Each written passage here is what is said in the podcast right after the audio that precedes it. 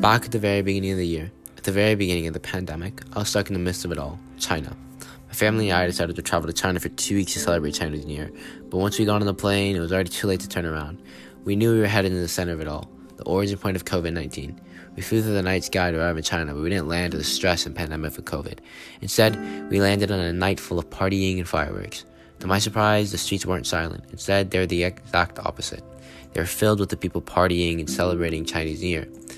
Once we landed, we went straight to our hotel and slept after all that traveling and the long flight. The day we landed was the most stressful day of all.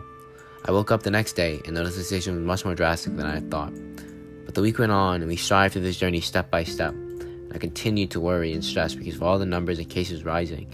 Even though China was in a terrible state, we still tried to enjoy it. While in China, we visited all the family we possibly could have, but unfortunately, some of our family was stuck in the actual center of it all, Wuhan. Unable to leave Wuhan and being stuck in the epicenter, even I was worried about them and wondered what's going to happen to them. A few days had passed by the time we got the news that all of China was soon to be closed and no one in or out of the country. That's when we rushed to the airport to try and go anywhere else in the world. This is when we noticed if we don't leave China now, we're also going to be stuck here, unable to leave, such as most of my family. That's when we ended up on an island off the coast of South Korea. But this far into the trip, I was already used to following all the precautions such as wearing masks and personal hygiene. But something that did bother me was the constant closing of countries and not being able to know if we're able to leave the next day or in the next months. The good news is the island wasn't very populated. At most, there were 20,000 people. The island consisted of mostly farmland, but on the coast there are cities ranging from one coast of the island to the next, and beaches look like ones you'd see in a nature documentary or ones you dream to go to, with that yellow shining sand and the crystal blue water with white stripes when the water clashed, making small waves. But last of all, the fresh smell of the ocean. The smell of freedom. We enjoyed many different attractions on the island, such as Buddhist temples, national parks, and the ocean. Being on this beautiful island, I almost forgot that we were at the beginning of a pandemic.